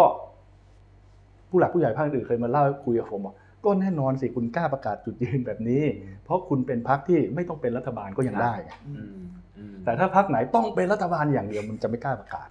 นะครับทีนี้ที่คุยกับคนในพรรคก้าวไกลหลาย ๆ รอบก็บอกว่าการเมืองไทยเนี่ยระบบมันถูกออกแบบมาให้เป็น coalition คือต้องมีพรรคร่วมรัฐบาลต้องมีเพื่อน อนาคตใหม่ ออกแบบมาบอกว่าขัดแย้งอาจอาจจะบอกว่าเราไม่เอาแบบ traditional party ไม่เอาแบบพรรคการเมือง traditional มันทำให้เราไม่มีเพื่อน แล้วทำให้เรายุ่งยากในการที่จะหาเพื่อนในสภา หรือในการที่จะทำงานการเมืองอื่นๆไหมครับครับ เอาที่คุณลูกหมีถามนะเอาเป็นคำศัพท์นะผมว่าการร่วมมือกันตั้งรัฐบาลเนี่ยมันคือพันธมิตรอืม alliance alliance เนี่ยก็คือมันก็ตรงตัวนะแปลผมชอบการแปลศัพท์เป็นไทยมาก alliance มันก็ ally ก็คือไปเชื่อมกันอืเนาะม คือมาเป็นมิตรกันอืมโดยมีพันธะอืมคือร่วมร่วมกันเพราะเรามีพันธกิจในการทำอะไรบางอย่างอืมมันที่เราชื่อพันธมิตรไงมันร่วมกันเพื่อเพื่อจะทำอะไรบางอย่าง แต่มันไม่ได้หมายความว่าเฮ้ยมันต้องเหมือนกันหมด มันต้องอะไรนะ คิดอะไรอืมก็ต้องว่ากันตามหมดอืมถูกไหมแต่ว่ามันร่วมกันเพราะว่าภารกิจเฉพาะหน้าก็จัดการตรงนี้ให้อืมจบนะผมเชื่อว่าพรรคก้าวไกลเขาพร้อมเป็นพันธมิตรกับหลาย ๆพรรคในการตั้งรัฐบาลครับ แต่ถามว่าจะให้เขาเหมือนกันไปหมดเลย จนอืมจนต้องคิดอ่านกันไม่เห็นไม่ต่างไม่เห็นเป็นไปไม่ได้เห็นตรงกันหมดเลยทุกอันถ้าอย่างนี้ก็ไปอยู่พรรคเดียวกันครับภาคเดียวกันยังอ่านไม่ตรงกันเลยที่อาจารย์เอบอกอเออในมันพรรจะคมีเดียวคกัวานมแตกต่างมันมีเรื่องปกติถูกไหมครับดังนั้นดังนั้นตรงเนี้ยเอ่อผมเอาคำแรกก่อนนะ alliance ทีนี้มีอีกอันหนึ่งคุยอะไรก็จะชอบย้อนไปทฤษฎีการเมืองของ move กับลาคลาวครับสองสามีภรรยาคู่เนี้ยเขาเสนออย่างนี้ฮะคือเขาเอาคำสองคำมาใช้คือ คำที่หนึ่งคือ antagonism อีกคำหนึ่งคือ agonism อืม agonism เนี่ยคือแปลว่าคู่แข่งกันนะเนาะก็คือแข่งกันได้ แต่อันทากอนิซึมเนี่ยคือคู่ขัดแย้งนะครับเวลาเราพูดถึงการเมืองหรือความเป็นการเมืองเนี่ยขึ้นชื่อว่าความเป็นการเมืองเนี่ยมันต้องขัดแย้งอืมดังนั้นใครบอกข้ามขัดแย้งสลายขัดแย้งนี่อันนี้อันนี้อันนี้เตรียมสร้างสันธรรมติปลอมอืมคือมันต้องขัดแย้งเพราะอะไรเพราะมันเป็นการเมืองมันคือเรื่องของอำนาจอำนาจในที่สาธารครัณะบ มันเป็นไปไม่ได้ที่คุณจะบอกว่าคนกลุ่มหนึ่งกับคนกลุ่มหนึ่งมันเห็นตรงกันหมดอืมอืมดังนั้นเวลาต้องการมีอำนาจสาธารณะ เพื่อไปตัดสินใจในเรื่องสาธารณะ มันเป็นครับธรรมดามันต้องมีความขัดแย้งอืมถูกไหมครับดังนั้นพอความความเป็นการเมืองมันเลยอยู่มากับความขัดแย้งมาโดยตลอดนะแล้วการขัดแย้งเนี่ยมันจะมีขัดแย้งลักษณะที่แบบเฮ้ยเป็นคู่แข่งกันในทางการเมืองอืมถึงเวลาก็โอเคเขาอกเข้าใจกันร่วมมือกันได้ กับขัดแย้งอีกแบบหนึ่งคือ antagonism เนี่ยคือ คือมันขัดแย้งที่มันลงรอยกันไม่ได้เลยอืม ถูกไหมครับทีเนี้ยโมโพซิชันที่ผมมองเข้าไปของก้าวไกลเนี่ยเขากำลังอยู่ในช่วงที่มีทั้ง agonist และมี antagonist ครับอืมเขาก็ต้องออกแบบวิธีคิดดูอะไรอะไรที่จะขัดแย้งถึงขั้นที่ชีวิตเนี้ยมันไม่ลงรอยกันหรอกมันมันต้องมันต้องลบกันไปให้จครับบข้างหนึ่งอะนะครับกับอีกอันหนึ่งคือ agonism คืออมคุณเป็นคู่แข่งกันถึงเวลามาอืมทำงานกันได้นะคครัรับบซึ่งแน่นอนที่สุด agonism ในตอน 62 ต่อเนื่องมา 66 ตอนลงเลือกตั้ง และตั้งรัฐบาล ก็คือพรรคเพื่อไทยอืมนะครับ แล้วเบ้าหลอมหลายอันมันก็มาจากครับคล้ายๆกันด้วยอืมนะครับ หมายถึงว่าเคยมีโหวตเตอร์ที่เชียร์ไทยรักไทยพลังประชาชนเพื่อไทยจำนวนมากอืมก็มาอยู่ที่อยู่ที่ก้าก้าววไกไกลลในปัจจุบันนะครับเออแต่พอตั้งรัฐบาลรอบเนี้ยเสร็จ ถ้าตั้งกันเสร็จได้เนาะผมเชื่อว่ามันจะเริ่มขยับแล้วอื มมันจะเริ่มขยับแล้ว มันจะกลายเป็นชุดใหม่ครับดังนั้นคำว่าฝ่ายประชาธิปไตยในเครื่องหมายคำพูดที่พูดกันมาเนี่ยอืมนะครับ มันจะหายไปแล้วครับแต่เส้นชุดแบ่งเนี่ยมันจะเป็นชุดใหม่อืมนะครับ ผมไม่อยากเรียก 99%กับ1%ไม่อยากเรียกอะไรนะ ผมก็เลยคิดเอาแบบหลวมๆเร็วๆเนาะเรียกว่าเก่ากับใหม่อืมก็คือ political elite ครับชนชั้นนำทางการเมืองแบบ traditional political elite ชนชั้นนำทางการเมืองดั้งเดิมทั้งหมดเขาจะไปกองอยู่ตรงนี้อืมนะครับ กับอีกกลุ่มหนึ่งก็คือกลุ่มของก้าวไกลนะครับกลุ่มเนี้ยอ่าถ้าพูดกันตรงไปตรงมานะ เดินเดี๋ยวตั้งรัฐบาลเสร็จแล้วก็จะเห็นนะ เปิดปุ๊บผมนั่งดูปุ๊บเอ้าโอ้โหคุณลุงคุณอาหลายคนเนี่ยเป็นรัฐมนตรีตั้งแต่ผมยังเรียนมหาลัยอืมเดี๋ยวเราก็จะเห็นคนเหล่านี้มาเป็นรัฐมนตรีอือีกมอืมแล้วเราพูดง่ายๆมันมีหนังเรื่องหนึ่ง Goodbye Lenin ครับ Goodbye Lenin คือ เขานอนหลับไปอะอืมแล้วตื่นมาอีกทีอ้าวเยอรมันตะวันออกล่มแล้วเหรอโซเวียตล่มแล้วเหรอกำแพงเบอร์ลินล่มแล้วเหรอเหมือนกันสมมุติว่าสมมุติคุณลูกหมีไปนอนหลับไปตอนปี 2548อืมแล้วคุณลูกหมีตื่นมาทีอีก2566 วันที่เขาตั้งรัฐบาลเสร็จคุณลูกหมีก็จะบอกอ๋ออ๋อมันก็อันเดิมดิอืมอืมเหมือนเดิมเปรียบครับหน้าตามันจะเหมือนเดิมเปรียบนะแต่ไออย่างพวกเราเราไม่ได้แบบที่กู๊ดบายเลนินนอนหลับครับแล้วตื่นมานี่หว่าอืมเราเห็นมันตลอดแล้วเราก็จะงงอ้าวเฮ้ย แล้วมันสี่แปดถึงหกหกเนี่ย มันอะไรกันวะเนี่ยอืมอืมมันอะไรกันวะเนี่ยนะฮะฝ่ายหนึ่งก็จะบอกก็นี่ไงดีแล้วไงสลายความขัดแย้งกลับไป happy ending ได้แต่สี่แปดถึงหกหกมันมีอะไรอยู่ในนั้นครับครับมันมีเลือดเนื้อประชาชนอืมมันมีคนบาดเจ็บล้มตาย มันมีคนที่ได้รับเอ่อผลร้ายผลกระทบอืมจากวิกฤตการณ์ทางการเมืองไทยครับไม่รู้กี่ครั้งต่อกี่หนอืมตลอด 48ถึง66 แล้วความคิดของคนมันมันขยับขึ้นหน้าไปแล้วอืมถูกไหมครับดังนั้นคุณจะย้อนกลับไปแบบเดิมมันเป็นไปไม่ได้นะครับถ้าใครจำได้วันที่ผมปราศัยที่สามย่านมิตรทาวน์เนี่ยผมบอกว่าการเลือกตั้ง66อะมันมีสองกลุ่มสองกลุ่ม กลุ่มหนึ่งอยากจะไป 20อืมคือไอ้พวกนี้อยากเป็นประชาธิปไตยครึ่งใบอืมที่ทหารข้าราชการบงการได้ครับกับอีกกลุ่มหนึ่งไป 40 ไปวันอืมชื่นคืนสุขกลับมาใช้รัฐธรรมนูญอืม40 มีรัฐบาลเข้มแข็งอืมทำผลงานทางเศรษฐกิจ ก้าวไกลเนี่ยคือเขาไม่เขาจะสร้างอันใหม่ครับ คือ 60อืมขึ้นไปข้างหน้าอืมนะครับที่ไม่ต้องคิดถึงความสำเร็จในอดีตแบบเดิมคือคิดเพื่อเป็นบทเรียนคิดเป็นอืมประสบการณ์ได้ แต่มันไม่จำเป็นที่จะต้องกลับไปเป็นแบบนั้นอืมเพราะโลกมันหมุนคนมันคิดใหม่อะครับมันเปลี่ยนไปเรื่อยอืมๆนะครับดังนั้นพอมาถึงรอบเนี้ยผมจึงมีความเห็นว่าที่เราบอกอะทำงานกับใครไม่ได้พักก้าวไกลผมดูเนี่ยเขาก็พร้อมทำงาน แต่ถ้าการทำงานกับใครก็ตามแล้วตามมาด้วยเรื่องของการ เกียร์เสียตามมาด้วยของการที่ต้องรูปหน้าปัดจมูกเอาถ้าเป็นแบบนี้นะ ผมก็น่าคิดแล้วพวกผมออกมาตั้งพักกันทำไมวะก็ไปอยู่ด้วยกันให้หมด ก็คุยภาษาเดียวกันให้รู้เรื่องนะตรงกันข้ามทำแบบเนี้ยบ้านนี้เมืองนี้มันจะได้ขยับขึ้น เหมือนประชาธิปไตยในที่อื่น ๆ ที่พักการเมืองเนี่ยมันชัดว่ามันอยู่ไอเดียแบบไหน เวลาเลือกตั้งคุณรู้อะว่าเลือกเสร็จเป็นยังไงอืมแต่เดี๋ยวเนี้ยคุณเลือกกันมันเลือกแล้วยังไงอะสุดท้ายก็เอ้าเอ้าเอ้าไม่เห็นมันต่างอะไรกันก็ไปรวมกันหมดเลยอืมอย่างน้อยรอบเนี่ย ถ้าเพื่อไทยเป็นรัฐบาลกับกลุ่มนี้นะ แล้วก็กลายเป็นค้านนะ คุณก็จะเริ่มเห็นความไม่เหมือนกันละครับแล้วถ้าสองพักนี้เป็นสองพักใหญ่ต่อไปอืมมันก็จะเกิดการแข่งขัน กลุ่มหนึ่งมีแนวนโยบายเศรษฐกิจอีกแบบหนึ่ง เช่นพรรคเพื่อไทยเขาต้องการทำอะไรนะ เห็นเขาประกาศตอนเช้าเนี่ยผมดูในรายการทำเค้กให้ชิ้นใหญ่ก่อนอืมแล้วค่อยมาแบ่งอืมใช่ไหมครับ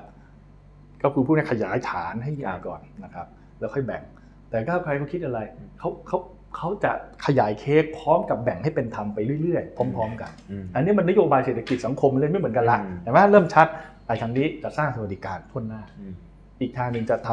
ำเศรษฐกิจอืมให้ใหญ่ก่อน ต่อไปจะได้รวยกัน เขาเรียกอะไรรวยก่อนแก่อืนะมของของพรรคเพื่อไทยแบบนี้เป็นต้นนะครับเห็นไหม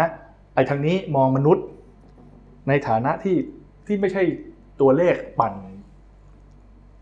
เศรษฐกิจอะหมายถึงมนุษย์ไม่ใช่ไม่ใช่ตัวชี้วัดอืม ความเจริญเติบโตเลยแต่มนุษย์มันต้องมีคุณค่ามันดำรงชีวิตครับได้อย่างมีความสุขอืมตลอดตั้งแต่เกิดจนตาย นี่คือวิธีคิดแบบสวัสดิการการอีกอันหนึ่งคืออะเอาไปมพอคุณมีกำลังซื้อกำลังซื้อเงินมันจะได้หมุนหมุนอืมเสร็จเศรษฐกิจมันใหญ่อะไรเงี้ยนะเห็นไหมมันเริ่มเริ่มไม่เหมือนกันละมนะวิธีทำการเมืองก็ไม่เหมือนกันครับใช่ไหมผมถามว่าถ้าเราเป็นประชาชนธรรมดาถอดแว่นถอดหมวกถอดเสื้อของพวกแฟนคลับพรรคออกไปก่อนนะไอ้แบบนี้คุณภาพประชาธิปไตยมันดีขึ้นมาละอืมอืม ผมก็เชื่อว่าเพื่อไทยก็คงจะไม่ไปเทียร์เชียร์อำนาจนอกระบบ ไม่เชียร์รัฐประหารอยู่แล้ว ไอ้ก้าวไกลเป็นฝ่ายค้านให้ตายมันไม่มีวันเชียร์ทหารหรอกครับอืมมันไม่มีวันไปเชียร์รัฐประหารหรอกไม่โอ้ยวันนี้สู้เพื่อไทยไม่ได้มันสนับสนุนให้ให้รัฐประหารออกมา ไม่มีทางอืมเห็นไหมถ้ามันเป็นอย่างนี้ได้อ่าวสวยดีครับ70ก็แข่งกันครับประชาชนก็มีทางเลือกทั้งทั้งสองแบบนะครับอืมผมผมมองแล้วผมว่ามันมันขออย่างเดียวอย่ามีอำนาจนอกระบบมาตัดตอนอีกแล้วกัน ผมว่ามันกำลังจะไปได้แบบนี้อืม ทีนี้ถ้าพูดถึงบรรยากาศไว้สองสังคมภาพรวมทางการเมือง ความตื่นรู้ของประชาชนในช่วง 5-6 ปีที่ผ่านมา นับตั้งแต่อนาคตใหม่จนถึงวันนี้ก้าวไกลวันที่ก้าวไกลได้คะแนนเสียงมากที่สุดในสภาผู้แทนราษฎรเนี่ยอาจารย์มองว่าความคิดคนเปลี่ยนไปขนาดไหนครับ คือรอบนี้ผมเชื่อว่าเปลี่ยนแรงด้วยนะครับ แรงมากกว่า คือมันมันสะสม มันสะสมกันมาเนาะผมเชื่อว่า คนจำนวนมากเนี่ยทนเบื่ออดทนกับไอ้ไอ้ที่เราเรียกระบอบประยุทธ์มานานครับนานมากแล้วเนาะหกสองเขาก็เลือกไปแล้วอืมเนาะสุดท้ายคุณก็เจอสวนะครับแล้วคุณก็ทนกันมาเจอโควงโควิดอะไรอีกอืมพักอนาคตใหม่โดนยุบอีกมีกระแสบนท้องถนนขึ้นสูงอีก พอมาเลือกตั้ง66มันก็เลยไหลมารวมกันอืมนะครับทีนี้พอไหลมารวมกันเนี่ยก็ยังแบ่งกันเป็นสองก้อนคือเพื่อเอ่อก้าวไกลกับเพื่อไทยเนาะแต่พอรอบเนี้ย ตั้งรัฐบาลสุดท้ายโดนสปลิตกันออกจากกันเนี่ยก้าวไกลเป็นค้านเพื่อไทยเป็นรัฐบาลเนี่ยถ้าถ้าสิ้นเดือนนี้เขาทำกันจบนะมันก็จะแหลมคมขึ้นอีกชั้นหนึ่งนะผมผมอธิบายแบบนี้ครับว่าการเมืองไทยเนี่ยมันจะแหลมขึ้นเรื่อยๆ เพราะ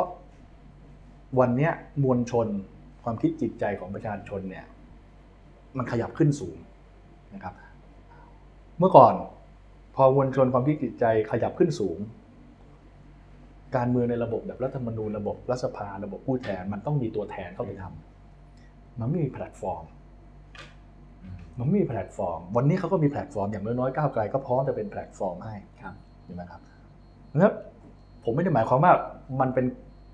กลุ่มก้อนเดียวกันถึงขนาดนี้นะอืมแต่เป็นมวลชนที่มีความคิดจิตใจไปไกลมาก แล้ววันนี้เขาเชื่อว่าก้าวไกลไปได้เขาฝากไว้ ถ้าวันไหนก้าวไกลห่วยแต่เขาก็ ไปหยิบอืมไปหาพรรคอื่นฝากไว้ให้เหมือนกันดังนั้นรอบเนี้ยมันจะแหลมขึ้นเรื่อยๆ เมื่อก่อน คุณมีขึ้นมาใช่ไหมพรรคมันไม่ตอบสนองคุณนะอืมเรื่องไงอะ ก็แยกย้ายกลับบ้านไปทำงาน หรือถ้าสมัยก่อนติดอะไรนะเขาเรียกเป็นการเมืองมวลชนก็มันก็จะเป็นประเด็นแค่เรียกร้องเป็นเรื่องอืมๆใช่ไหมอ่าราคาพืชผลการเกษตรครับราคาน้ำมูน้ำมันอะไรอย่างเงี้ยอืมใช่ไหมมันก็จะเป็นแบบนั้น แต่ตอนเนี้ยพอมันขึ้นประเด็นใหญ่ในเชิงโครงสร้างทั้งระบบเลย ในขณะแล้วแล้วก็มีพักที่พร้อมที่จะจะเคลื่อนให้แบบเนี้ยนะครับมันจะแหลมคมขึ้นเรื่อยๆ มันมีทั้งนอกทั้งในครับนะครับมันมีทั้งนอกสภาทั้งในสภานะครับเอ่อเพียงแต่ว่าจุดท้าทายของพรรคก้าวไกลตอนเนี้ยคือเขาจะเขาน่าจะต้องฝ่าคลื่นคมหอกคมดาบรอบเนี้ยเพราะว่าตอนเนี้ยพูดจริงๆ คือน่าจะเกิดคอนเซนแซสร่วมกันของอ่านักการเมืองไทยพรรคการเมืองไทย กลุ่มก้อน political elite ไทยดั้งเดิมทั้งหมดแล้วว่า ยังไงก็ตามคงไม่มีก้าวไกลอืมนะครับ อันมันก็อยู่ตรงที่ว่ามันจะโดนบทขยี้ขนาดไหนอืมนะครับ แต่ผมก็เชื่อว่าเขาผ่านแรงเสียดทานมาแล้วเนาะต่อให้เขาโดนบทขยี้อย่างไรก็ตามเนี่ย ความคิดนี้มันอยู่อะสมมุติคุณโดนบทขยี้จนพักถูกยุบเดี๋ยวเขาก็ไปสร้างกันใหม่ไอ้ความคิดนี้มันก็จะไปต่อไปต่อไม่พอมันแรงขึ้นด้วยครับนะก็ผมเชื่อว่าเขาน่าจะผ่านประสบการณ์เรื่องเหล่านี้แล้ว น่าจะน่าจะเอาตัวรอดไปได้นะครับ ก็มีความ ความเป็นห่วงที่ผมมีก็คือแค่เนี้ยมันจะทนทานแรงเสียดทานในช่วงนี้ได้ได้นานขนาดไหนนะครับในส่วนตัวอาจารย์เองในฐานะหนึ่งในผู้ก่อตั้งพรรคอนาคตใหม่หนึ่งในผู้ต้องใช้ใช้ว่าเป็นคนเริ่มเดินในในเอ่อการเปลี่ยนแปลงเนี้ยครับ มองกลับมาวันนี้คิดว่าอนาคตใหม่จนถึงก้าวไกลเองวันเนี้ยเดินมาถึงจุดไหนละแล้วมองต่อยังไงครับ คือจริงๆเนี่ย ถ้าให้ประเมินนะมันมาเร็วกว่าที่คิด มันใช้เวลาประมาณ 5 ปีนะตอนแรกผมคิดว่าโอ้โหมันต้องใช้เวลานานกว่านั้น นี่มา 5 ปีนะฮะห้าปีเนี่ยปรากฏว่าผมไปได้ครึ่งหนึ่งแล้วนะไปได้ครึ่งหนึ่งละแล้วครึ่งหนึ่งเนี่ยในความรู้สึกของผมคือ มันไม่ใช่เรื่องของธนาธรไม่ใช่เรื่องของผม ไม่ใช่เรื่องของชัยธวัฒน์หรือของพิธาหรือใครแล้วนะครับ คือมันแพลตฟอร์มเนี่ยมันเกิดแล้ว เพราะคือความสำคัญของแพลตฟอร์มที่มันเกิดขึ้นมาได้เนี่ยมันเป็นอย่างนี้แล้วมันมีชุดความคิดกำกับ พอมันไปได้เนี่ย ต่อให้คุณยุบคุณตัดสิทธิ์กี่คน ต่อให้พวกผมเลิกไปเลยนะ มันจะไปต่อของมันเองถูกไหมสิ่งเนี้ยสำคัญที่สุดแล้วมันจะทำให้อาวุธลับของผู้มีอำนาจ ไม่ว่าจะเป็นยุบพรรคตัดสิทธิ์เนี่ยมันใช้งานไม่ได้ ถึงเวลาอาจจะหยิบมาใช้แหละ แต่คุณเสียต้นทุนมหาศาลในขณะเดียวกันคุณฆ่าเขาไม่ตาย เดี๋ยวเขาก็ไปอีกนะครับ ในขณะเดียวกันมันก็จะมี generation ใหม่เติมขึ้นมา เติมขึ้นมา หลายคนเนี่ยผมมีโอกาสเจอผู้อาวุโสเขาบอกอาจารย์ตั้งแต่อนาคตใหม่แล้ว แล้วก็วันนี้ก้าวไกลเนี่ยเขาไปหาคนกันมายังไงเหรอคือมันไม่ใช่มันไม่ใช่อยู่ดีๆ ไปนั่งหานะ มันไม่ใช่อยู่ดีๆ ไปนั่งส่องแบบหุ้ยหุ้ยอะไรอย่างนี้ แต่ผมเชื่อว่าพอคุณเซตแพลตฟอร์มได้แล้วคุณมีความคิดกำกับเนี่ยเดี๋ยวคนมันมาอืมแล้วความคิดเนี้ยมันกลายเป็นความคิดกระแสหลัก ความคิดที่คนเชื่อกันแล้วก็ถูกผมถึงบอกว่า ไอ้เขาเรียกว่า war of position เนี่ยทำงานทางความคิดเนี่ยสำคัญกว่าการใช้กำลัง ต่อให้วันคุณคุณเป็นทหารยึดอำนาจอำนาจไปเนี่ยแต่คุณยึดความคิดคนไม่ได้ คุณมีอาวุธครบมือเลยอืมคุณมีสารทหารคุกตำรวจ อาวุธครบมือเลยจัดการใครก็ได้หมด แต่คุณยึดความคิดคนไม่ได้ คุณก็ได้อำนาจไปชั่วคราวถูกไหมแต่ไอ้ก้าวไกลวันเนี้ยมันยึดอำนาจรัฐไม่ได้เพราะมันไม่มีอาวุธ มันไม่มีกลไกรัฐ ไม่เคยเป็นรัฐมนตรี มันสั่งราชการไม่ได้ มันไปยุ่งกับศาลก็ไม่ได้ ทุกอย่างพร้อมลุมสกรรมมันหมด แต่สิ่งหนึ่งที่ก้าวไกลได้มาเรียบร้อยแล้วคือนี้ คือความคิดพอความคิดมันไปเนี่ยต่อให้กี่คนต่อกี่คนล้มหายตายจากหรือรีไทายหรือเลิกไปนะมันจะไปต่อนะมันจะไปต่อของมันเองนะดังนั้นผมเลยว่าเนี่ยมันมาครึ่งทางเนี่ยคือตรงนี้แหละไอ้ไอ้สงครามทางความคิดเนี่ยมันมันมัน battle of ideas ครับมันไปแล้วแล้วเดี๋ยวจะไปขึ้นเรื่อยๆ จะไปต่อเรื่อยๆ ยิ่งโดนบดขยี้ยิ่งไปอีก นะก็เลยผมเลยเชื่อว่าเนี่ยมาครึ่งทางแล้ว แล้วก็หลายคนแบบร้องห่มร้องไห้เสียใจเนาะเอ่อบอกโอ้พิธาไม่ได้เป็นนายก ไม่ได้เป็นรัฐก้าวไกลไม่ได้เป็นรัฐบาลโดนลุมกระทำแต่ผมจริงๆผมว่าก็อยากให้กำลังใจคณะผู้นำพรรคก้าวไกลทั้งหมดแล้วก็ผู้สนับสนุนคนที่เลือกพรรคก้าวไกลมา หรือคนที่ไม่ได้เลือกแต่อยากให้ได้เป็นรัฐบาล อยากให้เป็นร่วมรัฐบาลเนี่ยนะผมว่ามองเกมระยะยาวเนี่ยโอ้โห จงภูมิใจเลยครับกับกับการที่ทุกท่านออกไปใช้สิทธิ์ใช้เสียง แล้วก็จงภูมิใจกับการตัดสินใจเอ่อในการเดินเส้นทางทางการเมืองแบบนี้นะครับผมว่ามันมีข้างหน้ามีแต่หนทางสดใสสว่างขึ้นเรื่อยๆนะครับจริงๆ ถ้ามองแบบนักวิเคราะห์จากข้างนอกเนี่ยผมก็รอลุ้นเต็มที่อยากให้มีพักแบบเนี้ยที่เป็นความคิดอีกข้างหนึ่งขึ้นมาสักทีหนึ่งครับมันจะได้แข่งกันอืมแข่งกันสนุกนะครับแต่ผมเชื่อว่าจะยังไม่มีนะส่วนก้าวไกลเขาก็จะต้องประคอง สถานการณ์แล้วก็เดินหน้าต่อไปให้ได้นะผมเชื่อว่ามาครึ่งทางแล้วนะครับเอ่อถึงวันนั้นเนี่ยวันที่มีอำนาจแล้วเปลี่ยนแปลงได้จริงเนี่ยนะครับเอ่อมันก็จะหมดเวลาตามช่วงเวลาครับของของคนรุ่นผมไปอืมแต่รุ่นต่อๆไปมันก็จะมี อย่างน้อยมันมียานผ่านนะให้คุณครับใช้ขับเคลื่อนอืมในทางการเมืองนะพักการเมืองที่เราคิดอ่านฝันตั้งเนี่ยเราอยากให้เป็นภาคแบบนี้แหละ ที่มันไม่ใช่มีใครเป็นเจ้าเข้าเจ้าของ แล้วก็ แต่ละคนก็เข้ามาได้นะครับในการแสดงออกเอ่อช่วงที่ผมไปหาเสียงเนี่ยผมได้เห็นเอ่อแกนนำรุ่นใหม่ๆเนาะสสรุ่นใหม่ๆเข้ามาเนี่ยโอ้โหเห็นแล้วก็รู้สึกว่าเออมันไปต่อได้จริงๆอะแล้วก็หลายเรื่องเราเมื่อก่อนผมเคยคิดนะว่าเออผมออกไปจากสภาแล้วเนี่ยเดี๋ยวสภามันจะยังไงเอาไปไปๆมาๆเดี๋ยวนี้สบายเลยนะแทบจะผมเลยนั่งคิดว่าผมไม่ต้องกลับไปเป็นแล้วไอ้ตัดสิทธิ์ผมพ้นโทษมาผมไม่ต้องไปเป็นเลยแล้วนั่งดูอยู่อย่างเงี้ยแล้วก็เอ่อ วิเคราะห์วิจารณ์กันไปน่าน่าจะเป็นประโยชน์นะครับ แล้วก็รุ่นหลังๆเนี่ยเขาทำผลงานได้ได้ดี แล้วแล้วเอ่อยิ่งเจอมรสุมเท่าไหร่นะเขาจะเอ่อแข็งแกร่งมากขึ้นเรื่อยๆนะครับ แล้วก็พร้อมที่จะเอ่อเดินทางต่อไปให้ถึงถึงถึงเป้าหมายถึงเส้นชัยแต่ทั้งหมดนี้คือการมองโลกในแง่ดีว่ามันจะไม่มีอำนาจนอกระบบ หรือฝ่ายอนุรักษ์นิยมจะไม่มาทุบด้วยวิธีอื่นๆ ที่มันทำลายคือคุณลุงหมีต่อให้มีเนาะครับอย่างที่ผมเรียนต่อให้มีแล้วยังไงอะอืมคือ ยังไงอะจะจะยึดแบบพม่าแบบยาวๆเหรอผมเชื่อว่าประเทศไทยไม่พร้อมอืมยึดยังไงเดี๋ยวคุณก็กลับไปเลือกตั้งอีกถูกไหมยึดยังไง จะทุบไม่ตายแล้วไงอะห้ามห้ามห้ามห้ามไอ้คนกลุ่มนี้ตั้งพรรคเหรอเอ้าก็อืมยังไงไม่มีคนนามสกุลผมลงอยู่แล้วไม่มีคนนะเขานามสกุลอื่นๆ ของแกนนำเนี่ยคงไม่ได้มาลงอะแต่มันหลากหลายคนมากมันไม่ใช่ของ family ใด family หนึ่งอะพรรคเนี้ยยังไงล่ะคุณคุณ คือคุณคุณจะยุบเสร็จตัดสิทธิ์เสร็จแล้วยังไง เดี๋ยวคุณก็เจอรุ่นต่อไปครับแล้วตัวรุ่นต่อไปเดี๋ยวมันก็จะมีอีกอืมถูกไหมฮะผมเลยว่ามันมันมีแต่ทางที่จะไปกับทางเดียวนะที่จะหยุดก้าวไกลในความเห็นผมนะ ฝ่ายอนุรักษ์ทั้งหมดเนี่ยคุณต้องยอมรับความเป็นจริง แล้วมาสู้กันอย่างเนี้ย แล้วคุณไปตั้งตั้งพรรคแบบนี้ขึ้นมาครับแล้วคุณไปหาคนมาอืมหลายคนเนี่ยอาจจะเป็นอนุรักษ์นิยมนะ แต่มันไม่มีพรรคสมัยใหม่ให้เขาอยู่อะเขาเลยมาอยู่ก้าวไกลอืมบางทีก็อาจจะบอกเฮ้ยแม่งถ้ามีพรรคกูไปอยู่นู่นก็ได้อืม นะเฮ้ยคือทำอันนี้ขึ้นมาให้ได้ แล้วก็ไอ้อำนาจนอกระบบเนี่ยค่อยๆเฟดตัวออกเนาะและให้การแข่งขันมันแข่งกันอย่างเป็นธรรม ถ้าคุณอยากยังมีอำนาจอยู่ คุณก็ส่งคนไปอยู่ในพรรคอืมอื่นๆ เอานะฮะแล้วก็แข่งกันไปให้มันเป็นแบบนี้นะฮะแล้วก็การเมืองมันจะได้เดินหน้าได้ก็วันนี้อาจารย์พูดแล้วก็คือ น่าจะให้ความหวัง คนรุ่นใหม่หลาย ๆ คน เพราะว่าช่วงหลังๆเนี่ยเห็นในแบบโซเชียลนะหลาย ๆ คนก็แบบ สิ้นหวังเหมือนกันครับเหมือนเขาก็รู้สึกว่าแบบ เอ้ยความหวังมาอยู่ตรงหน้าแล้ว แล้วมันก็หลุดลอยไปอะไรเงี้ย วันนี้อาจารย์ก็จริง ๆ ก็ก็อย่างที่อาจารย์บอกผมว่าหลายๆเรื่องก็เป็นเรื่องจริงอะนะครับคือสุดท้ายแล้วเนี่ยเอ่อความเปลี่ยนแปลงมันมันเกิดขึ้นแน่นอนอยู่แล้ว แล้วก็ยังไงการต่อสู้วันเนี้ยของก้าวไกลเองก็มาไกลครับมาไกลมากๆแล้วที่มันไม่มีวัน ไม่มีวันกลับไปได้แล้วอะครับมันมีแต่เดินหน้า เดี๋ยวอีก 5 ปีมาดูคลิปนี้ใหม่นะครับ แล้วก็ลองดูว่าที่อาจารย์วิวทายไว้จะถูกไหมนะคครัรับบครับ วันนี้ขอบคุณอาจารย์วิวบุตรมากนะครัขอบคุณมากครับมีโอกาสเดี๋ยวไว้ เราคุยกันใหม่ครับนะครับ แล้วก็พบกับ Beholder นะครับ ใน The Momentum ทุกๆช่องทางนะครับ ทั้งในรูปแบบพอดแคสต์และวันนี้วิดีโอเรามีในทุกช่องทางแล้วนะครับ พบกันใหม่ครับวันนี้ลาไปก่อนสวัสดีครับ สวัสดีครับครับครับ You listening, the Momentum Podcast.